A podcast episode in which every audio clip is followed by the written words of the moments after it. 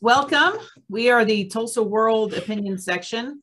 I'm Ginnie Graham, the editorials editor. I'm Bob Doucette, editorial writer. And we're going to talk a little bit about a column that Bob did this week. And it has to do with the tornadoes that hit last week. And Bob, I'm just going to ask you, you know, what inspired the column and, and what were the points you were making? Well, I remember Friday night, I was just kind of going through Twitter just for time waster type of stuff as we as we do. And all of a sudden there's a guy who I know who lives in Kentucky now, and he was posting um, some photographs of a tornado that was plowing through that part of the country right then. Now, December tornadoes happen, but just looking at the pictures, it's like, oh my goodness, this is just a huge wedge tornado. You know, we're talking, we're seeing this happen in a wintertime month. So a lot of the fears was that was going to be a tremendously damaging tornado, and it was.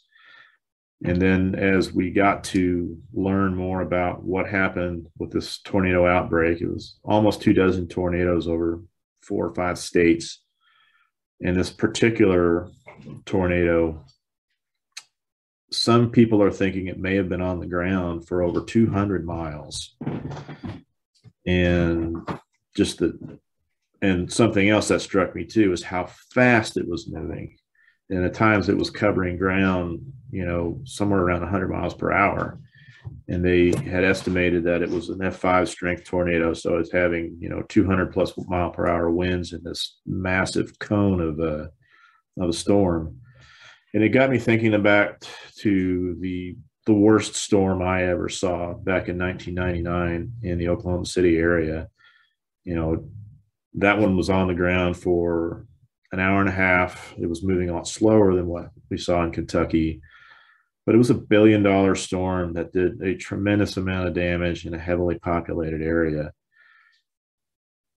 320 mile per hour winds, highest ever recorded. You know, it was just one of those things that was just kind of mind boggling.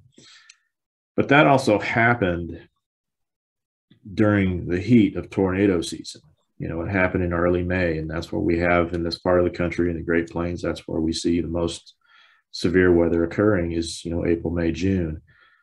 This was December, and that kind of struck me as not just odd, but we need to look into this a little bit more. And as I started reading some more things about it and researching it a little bit, we were seeing the fact that Tornado Alley, as we know it, looks to be shifting east. So it's following a pattern of warmer, wetter conditions that are happening in the eastern United States. On top of that, you're seeing other changes related to weather and climate that are occurring. Um, something that's called the Western Dry Line. Uh, something I learned about a couple of years ago reading something else, where there's sort of a dividing line in the middle of a continent between the humid, wetter east and the and the drier west. And that dry line is moving slowly but surely further east across the Great Plains from Mexico all the way into the Canadian Arctic. And all of these things, plus, you know, stronger, more intense hurricanes, um, extended wildfire seasons that are getting a lot more severe, uh, prolonged drought. We're talking three decades across the uh, Rocky Mountain West and the West Coast. These aren't just weather phenomena that are happening every now and then. They're showing patterns. And when you're talking about climate, you're looking at patterns, systemic patterns that occur. So, what I'm seeing here is we are having some issues coming up with this. We are seeing more damaging storms. We're seeing more frequent and more intense coastal flooding. Um, all of these things point towards something to where we got to get past this debate of is this really occurring? Yes, it's happening. So the next thing is is what are we going to do about it? And I think that that's a conversation that needs to be had uh, at a high level policy making type of uh, of level, so to speak. I'm having trouble with words there, but you know, cities and counties, the states, and the federal government have to start talking about resiliency. We're we can't just let stuff like this happen with the systems that we have in place now, where we're going to continue to see continue to be ravaged by these changes. So we can basically ask ourselves do we want to find a way to live within the system of our changing climate or are we going to just continue getting smashed by it and i would say from the experience that we had last february with that massive cold snap that we had the uh, the outages that were experienced all across the all across the south particularly in texas and the the cost that it's bringing up you know, not just to governments and power systems, but to people like you and me and everybody in our readership. We're all going to pay for that. But if this keeps happening again and again, you know, something's got to give. Well, and you mentioned resiliency. And, and for me, that definition has always been, you know, about something bad happened and bouncing back. We're going to get back to where we started. But I think in this case, what you're talking about is not necessarily returning to the status quo, that we have to be resilient to move on, that in order to ha- live our lives in the way that we're accustomed to, um, we're going to have to find a new way to live. That may be better construction. It may be doing things we didn't, things that we are no longer able to do, or just go about our daily lives in a different way.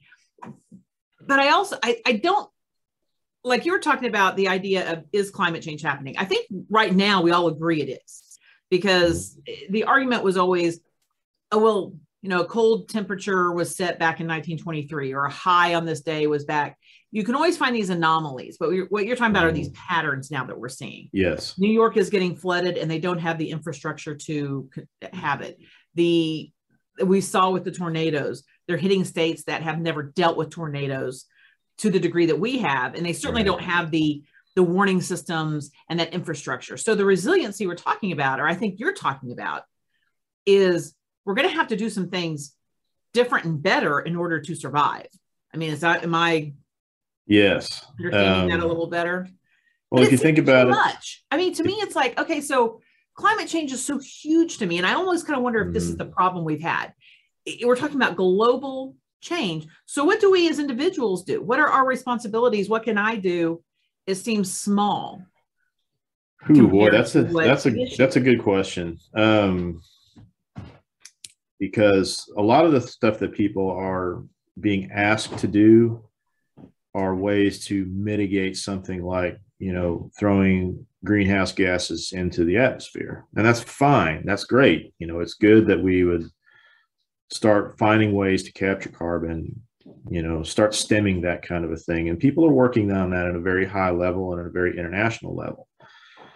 But that is these are going to be the things that are going to help people down the road probably after we're gone because the changes that are occurring right now they are not going to stop next year or 10 years from now or whatever.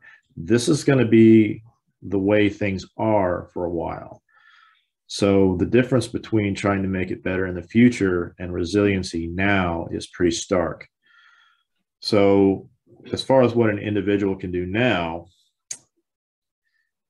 if you're if you're going to build a home, for example, and you're going to be building it in a home that's a storm prone area, um, you're going to want to look at things like a reinforced storm shelter. You're going to want to take a look at what your builders are thinking about doing in terms of how strong the house is constructed.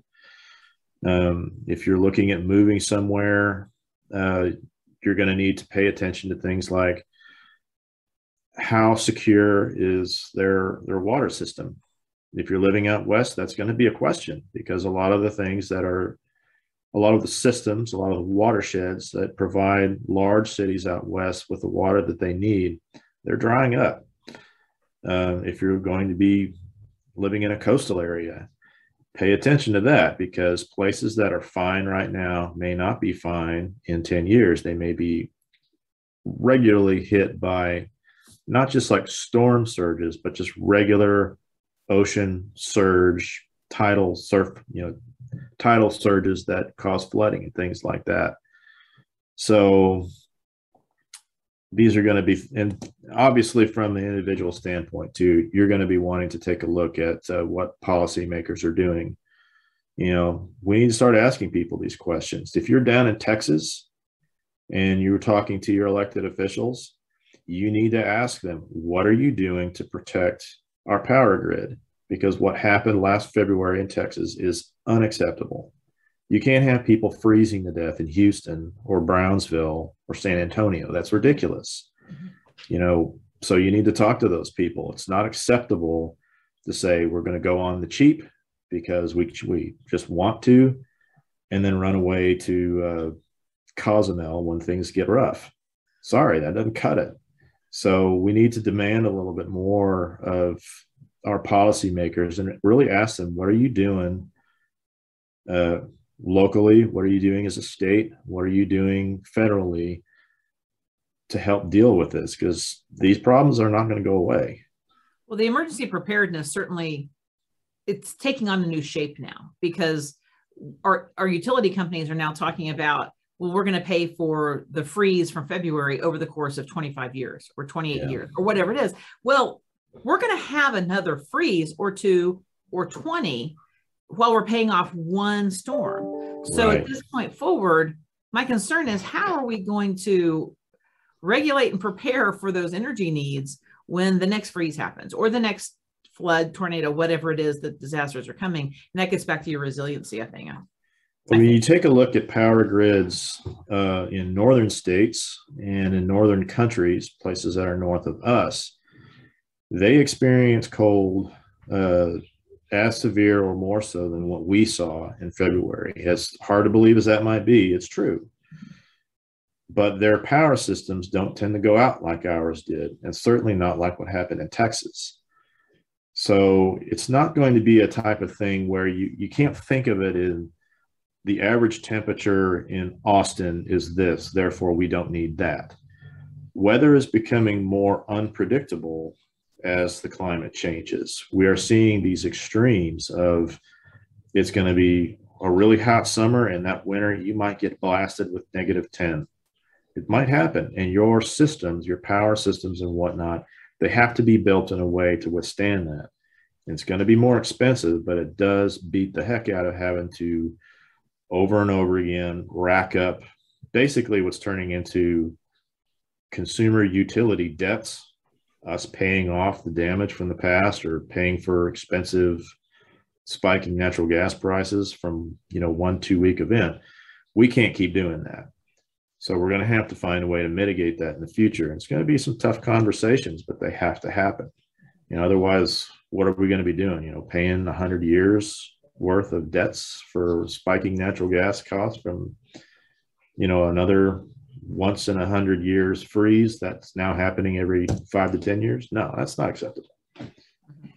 Well, I found your column really interesting. It's very well written and I hope that more Tulsa World readers can can share it and and we'll continue that conversation. So so yeah. I certainly appreciate it.